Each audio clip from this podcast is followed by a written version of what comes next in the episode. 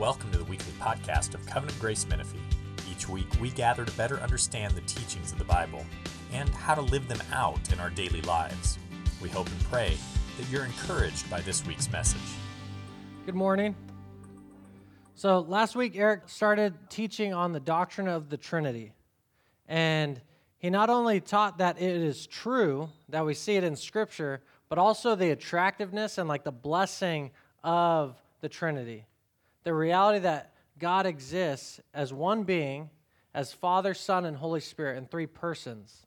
So, what do the Christians believe about the Trinity? There's only one God. In this Godhead, there are three persons. All persons are fully God. So, God the Father, God the Son, and God the Holy Spirit, they exist in being, in essence, as one God, yet all three of them are fully God and truly God. And they are equal in glory, the majesty co eternal. They agree in their own will together, but yet all three of these persons have different and distinct roles as they interact with their, with their people and in creation. Make sense? So today, next week, and the following week, we're going to look at each person of the Trinity and see what Scripture says about them, their character, their role in our lives. Okay? And so this Sunday, we're going to be talking about God as Father, God the Father. What is his character? What is his desire for us? And what is his role for us and with us? And so let us go ahead and pray, and we'll jump into it. And as I'm praying, turn to John chapter 1. Heavenly Father, we thank you for your care for us.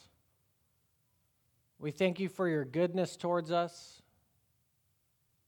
You are, just like Josh said, Almighty God, maker of heaven and earth. You created this world and this universe out of nothing. You are so powerful. You are incomprehensible. And Yet, what is man? What is woman that you are mindful of us? You care for us. You know, as we get to see, you know, as we get to study the world that you created, we are more and more sure that there has to be a creator. We are more and more confident that you are behind it all. But also, what happens to me is as I see these realities and these truths that you've created, I feel so much smaller. And I get humbled and I get amazed that you would still look into your creation. And though we're so small, you love us, you care for us, you think of us. It is so amazing. And so I ask Heavenly Father, please, through your word, fall fresh on us. As I scatter seed among your people here, let it please cause fruit. Let it grow. Prepare our hearts through your Spirit. Soften our hearts right now as we hear your word being taught. Let it please bless us and let us all walk away with a deeper understanding of who you are, Father, and your real care for us and love for us. Please be with us. Help me to decrease so that you may increase. I don't know how to do that other than just sharing your word with your people this morning. So please, help me to decrease so that you may increase. Please help us to humble ourselves and hear your words as your very words, not my words, but your words.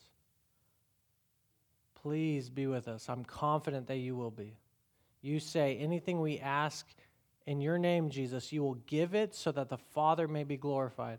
And so I ask in the name of Jesus, bless us this morning, speak to us this morning, and cause fruit to grow from your word being scattered this morning. And help us all to have a deeper relationship with you, Father, because of who you are. We love you. We praise things in your name. Amen. So, we're talking about God the Father. But I wanted to start with a question. And I recently taught at the youth group a couple weeks ago, and I taught this similar thing this Friday at the Young Adults. But the question that I have for you, just think about it. Why did Jesus come?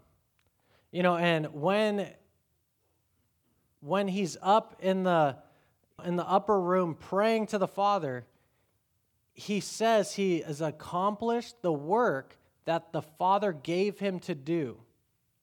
And what was that? You know, our first initial thought, almost everybody says, he came to die. But is that his sole purpose in coming? Was that the end goal of him coming? Was just to die? Or was there a purpose behind it? So look, look with me at John chapter 1, and then we're going to flip over to John chapter 17. But John chapter 1, starting in verse 14 through 18. And just forewarning, we're going to look at a lot of passages because, again, it's just going to be a basic message about who the Father is, what his character is towards us, and his desire for us, and his role in our lives. So look at John chapter 1, 14 through 18. And the Word became flesh and dwelt among us. That's Jesus. And we have seen his glory, glory as of the only Son from the Father, full of grace and truth. John bore witness about him and cried out, This was he of whom I said, He who comes after me ranks before me, because he was before me. Verse 16. And from his fullness we have all received grace upon grace. For the law was given through Moses, grace and truth came through Jesus Christ. Verse 18 No one has ever seen God, the only God who is at the Father's side. He has made him known. And then look at John 17. John 17, starting in verse 1. So Jesus is praying to the Father. It's the night he's betrayed, it's the night before he is crucified. John 17, 1, he's praying to the Father. When Jesus had spoken these words, he lifted up his eyes to heaven and said, Father, the hour has come. Glorify your Son, that the Son may glorify you, since you have given him authority over all flesh, to give eternal life to all whom you have given him. And this is eternal life, that they know you, the only true God, and Jesus Christ, whom you have sent. I glorified you on earth, having accomplished the work that you gave me to do. And now, Father, glorify me in your own presence with the glory that I had with you before the world existed. So Jesus confesses, I've accomplished the work that you've given me to do. Now glorify me. And yes, he hasn't died yet in this story. What was the work that he gave him to do? The work the Father gave the Son to do was that the Father would be known by his people. Isn't that cool? And so, why did Jesus come? It was so that they may know the Father, so that they may experience the Father, that they would have nothing hindering their relationship between us and the Father. And so, yes, Jesus had to die so that we may be forgiven and accepted by the Father. We were separated from God. Even the tabernacle, there was a veil, right? The temple, there was a veil that separated us from God.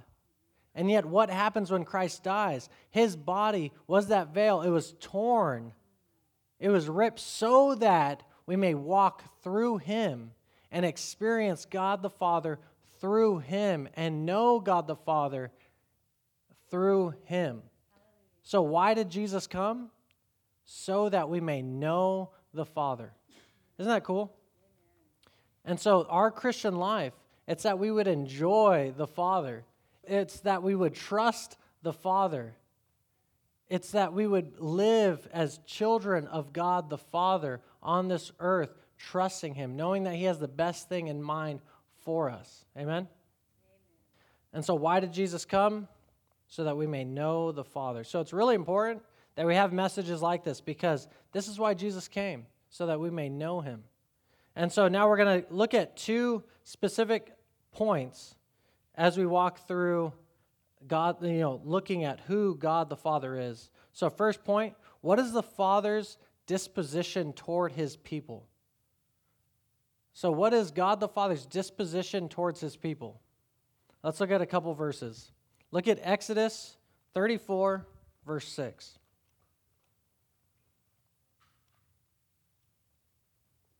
I purposely didn't put bookmarks so I can get there with you guys. Give you guys time to flip to it. All right, Exodus 34, verse 6. Oh, yeah, the Lord passed before him and proclaimed, The Lord, the Lord, a God merciful and gracious, slow to anger, and abounding in steadfast love and faithfulness. This was soon after the Israelites made a golden calf and worshiped it. And what's one of the first things that God the Father tells Moses to tell the people? The Lord, the Lord, is merciful, slow to anger, and, and abounding in steadfast love and faithfulness. Isn't that amazing? They worshiped another God. And one of the very first things that God wants them to hear the Lord, the Lord, a God merciful and gracious, slow to anger, and abounding in steadfast love and faithfulness. Verse 7 keeping steadfast love for thousands, forgiving iniquity and transgression and sin. Isn't that crazy? Isn't that amazing? What is his disposition towards his people? A one of love, a one of forgiveness, a one of kindness and graciousness towards them. Look at Deuteronomy 7 7. Deuteronomy 7, verse 7 through 8. It was not because you were more in number than any other people that the Lord set his love on you and chose you, for you were the fewest of all the peoples. But it is because the Lord loves you and is keeping the oath that he swore to your fathers that the Lord has brought you out with a mighty hand and redeemed you from the house of slavery, from the hand of Pharaoh, king of Egypt. So, why does God love his people? What's the answer that Moses gives them? Yeah, because he loves you. Isn't that crazy? Isn't that amazing? Like, it's not because they did anything. Somebody might read this and go, oh, it's because they were the fewest of people. He goes, no, no, no, no. That's not why. It's because simply, I love you. So, the assurance that his people had about his love for them was not based at all in anything that they've done or anything that they could do or will do because they were assured by God Himself, I love you because I love you. And that is one of the most greatest things we can know about God toward us. He loves you because He loves you. Are you struggling this morning to believe that God doesn't love you because of something you've done? Then I want you to hear this morning He loves you because He loves you. He loves you because He loves you. Isn't that great? It's good news. For people who are doubters about God's love towards them, He loves you because He loves you. And the world, the flesh, and the devil will try and get you to doubt that. So please keep renewing your mind in these truths and with Scripture and what God says of Himself and trust Him over your own experiences and over your own flesh and over what the devil tells you and over what the world tells you. He loves you because He loves you. And then, if you guys trust the New Testament more than the Old Testament, let's go to Romans chapter 8. I know how our flesh works. We go, well, that's the Old Testament. All right, Romans chapter 8, starting in verse 31. What then shall we say to these things? If God is for us, who can be against us? He who did not spare his own son, but gave him up for us all, how will he not also with him graciously give us all things? Who shall bring any charge against God's elect? It is God who justifies. Who is to condemn? Christ Jesus is the one who died, more than that, who was raised, who is at the right hand of God who indeed is interceding for us. Who shall separate us from the love of Christ? Shall tribulation or distress or persecution or famine or nakedness or danger or sword? As it is written, For your sake we are being killed all the day long. We are regarded as sheep to be slaughtered. No, in all these things we are more than conquerors through him who loved us. For I am sure that neither death, nor life, nor angels, nor rulers, nor things present, nor things to come, nor powers, nor height, nor depth, nor anything else in all creation will be able to separate us from the love of God in Christ Jesus our Lord. Does he love you? What is his disposition toward you, believer? Do you believe and trust in Jesus? Then the Father's disposition towards you is one of love and care and admiration of you. He is for you. What can separate us from that love? Nothing. Isn't that amazing? What can separate us from that love? What will change the Father's disposition towards us? Nothing. Why? Because He loves you, because He loves you. That's it. And He's done everything possible so that you can be in a relationship with Him. And our relationship is through the work of Jesus. And so we can have confidence that no matter where we're at or what we have done in Christ, we will never be separated from Him. And we're in the hands of our Father, never to be snatched out by anything. So, what is His disposition towards us? One of love, care, and desire for us. And before we move on from this point, I just, does your understanding of the Father line up with these realities? If it doesn't, you know, I know a lot of us, like me, I grew up um, by a single mom. I'm the youngest of five kids, and we had a rough start. And I probably had the best life out of the five because my mom kept getting better. You know, the first few had it rough. So I always thought, like, man, I had a really good life. But as I realized with my relationship with my dad, I've especially realized the last few years why I doubted so much that God would accept me and God would receive me. I would have this cycle when I got saved where I would sin, whether it was anger, lust, anxiety, no matter what it was. If I sinned and clearly sinned and I disobeyed him, not an accident or but a knowing knowing sin that I did, I had this habit of believing that he would push me away, that he wouldn't love me. And so I would have to, I would feel like I was unsaved and I had to get saved again. And I had this, this thought that he had this disposition towards me that once I failed, he pushed me away again. And it would take some time for him to receive me again. It would take me to do some things for him to receive me again. And it was this ongoing habit that I had. And just a few years ago, I think I had this light bulb experience happen to me where, like, why did I have that experience of my Heavenly Father? Why did I have this thought? Because it wasn't from Scripture. It was nowhere in Scripture that I could see this. But my reality with my, my own dad, my earthly dad, I think affected me in that way. Because he was in our lives every once in a while. Like, I think I lived with him when I was probably like three or four. Then he went to prison, and then he got out of prison around like 10, I think it was. I don't really remember, but he was, lived with us probably for like six months. I don't really know. I was too young. But I remember every time he would come around, man, I just wanted to do things that I knew he would be excited about. So, like, I knew he skateboarded. So, man, I wanted to skateboard even better. Like, when he came when I was 10, I was already skateboarding. I loved the fact that he skateboarded. I was like, oh, heck yeah, Dad, you'll love this then. And I knew that he boxed. And so even when I got older, I started boxing at 15. Most of you guys know me. One of the reasons why I did it was to prove, to get my dad excited and proud of me. Like as I think back, I'm like, man, how hurt was I?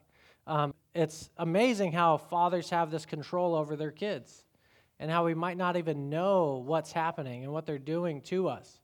But so, uh, there's a story, it was funny. I haven't had many experiences with my dad, but there's one experience where I was 10 years old where he was hanging out with these guys he probably shouldn't be hanging out with. We were over there, me and my brother, and um, they were having the kids box. And so my dad was like, "All right, Gabe, you're up." You know, man, I didn't box back then, but I did fight a lot. But I didn't box, and and I was a crybaby. My brother would always call me a crybaby all the time. Shut up, crybaby. no, but all right, get back on track. Um, so my dad goes, "All right, Gabe, you're up." I put on the gloves. I remember it was probably like one punch right in the eye, and it, my eye was open. my brother, I started crying, and it was like, the glove was dirty. It got in my eye. And I remember, man, from that day till like I was 22, I was embarrassed of how I, I was like, what did my dad think of me? Oh my gosh, I must have embarrassed him. And I didn't tell anybody this. I just, it would haunt me every once in a while. And I didn't see that guy since I was 11. Like, that was the last time I saw him. And I kept this fear of that I shamed him, that I brought shame upon him. I didn't make him proud. And I would, like, seriously, some nights I'd be like, man, sh- why did I cry? Well, the glove was dirty. like, arguing with myself. I'm like, man, so dumb. And then a couple years ago, my brother was like, we were talking about how it was weird how we would want to please our dads, our dad, and he's like, "Yeah, there's this one time when, do you remember dad told you to box and you started crying? I was like, you're embarrassing, dad. I was like, wow, you remember that? I was like, oh, that was not helpful. No, but I say this because I remember him choosing drugs over us. That's how I saw it, and I was like, dang it, I failed him if I would have just been better at box, if I didn't cry that day. Now, if I didn't do certain things, man, would he have loved me? Would he have stayed for me? It's crazy.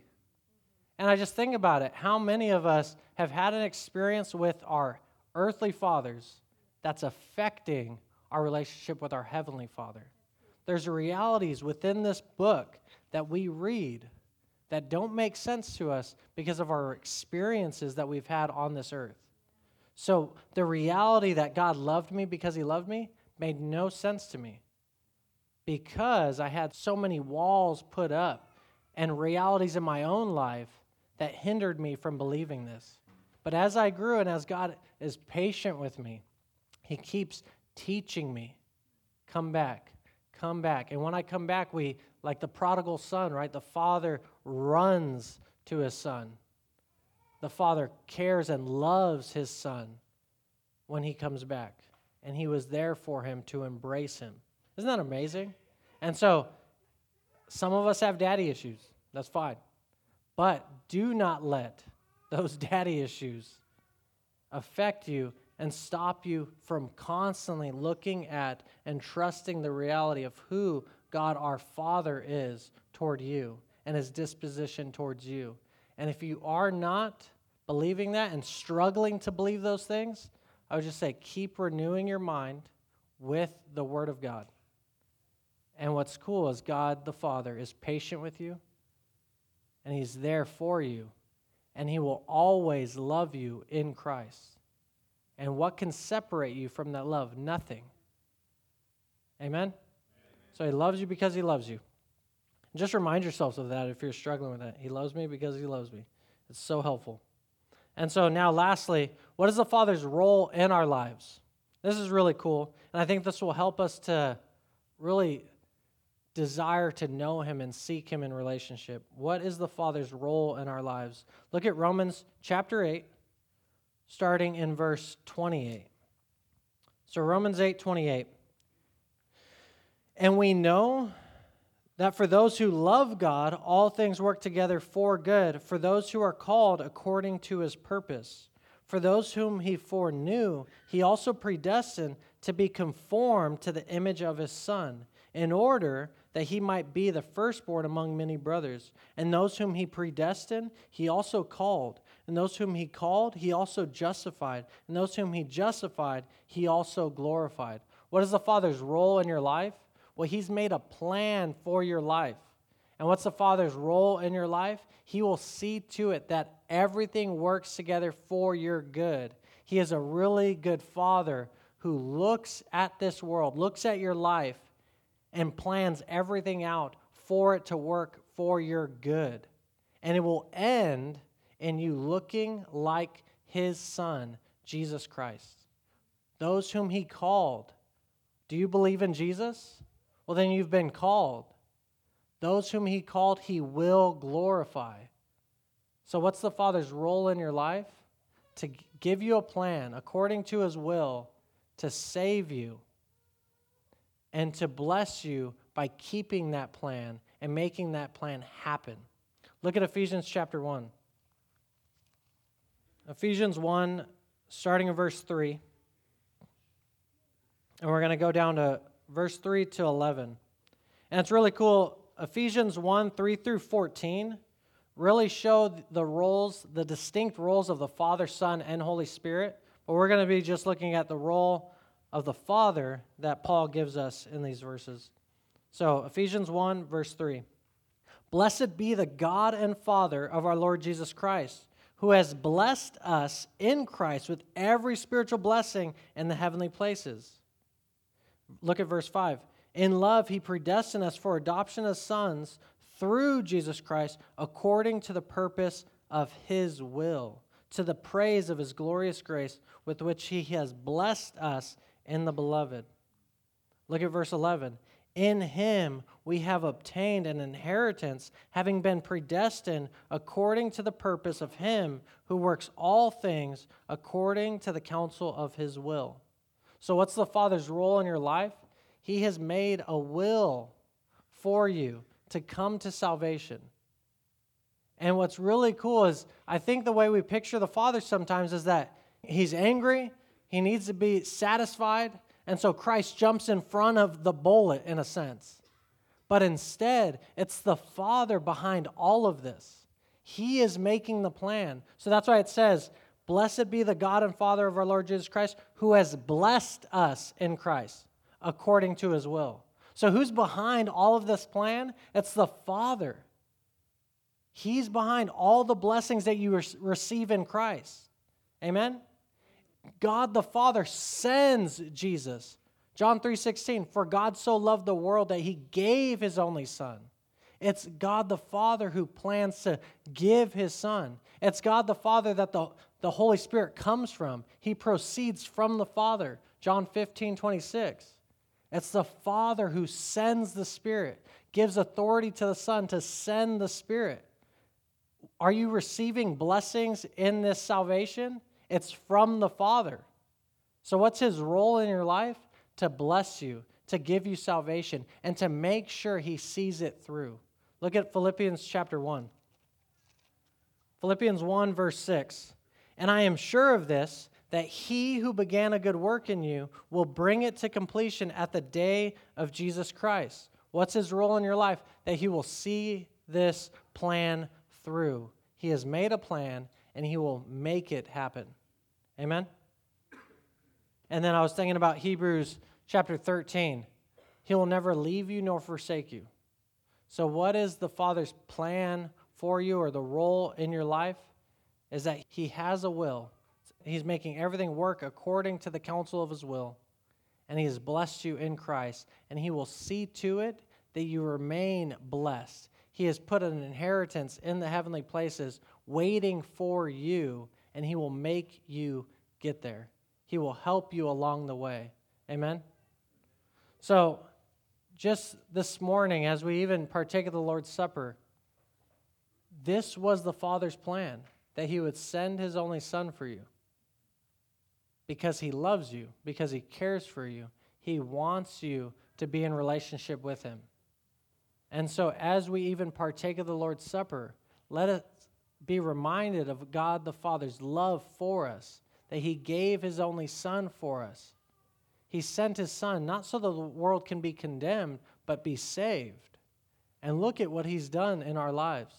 So please come to him, receive his grace, receive his love and please, if you are doubting, repent from that. Keep looking to the realities and the promises that the Father has given you. And keep looking at the realities that the Father has shown you about his love and disposition towards you. Amen? So let's pray. Heavenly Father, you are so good to us, so kind to us. You are slow to anger and abounding in steadfast love. You will not treat us according to our iniquity or our transgressions. You have done everything necessary for us to be forgiven. You set aside our record of debt, nailing it to the cross. You've put to open shame the rulers and authorities. In Christ, you've crushed the head of the serpent. And you will soon crush the head of the serpent under our feet. Please keep reminding us of your love toward us and for us.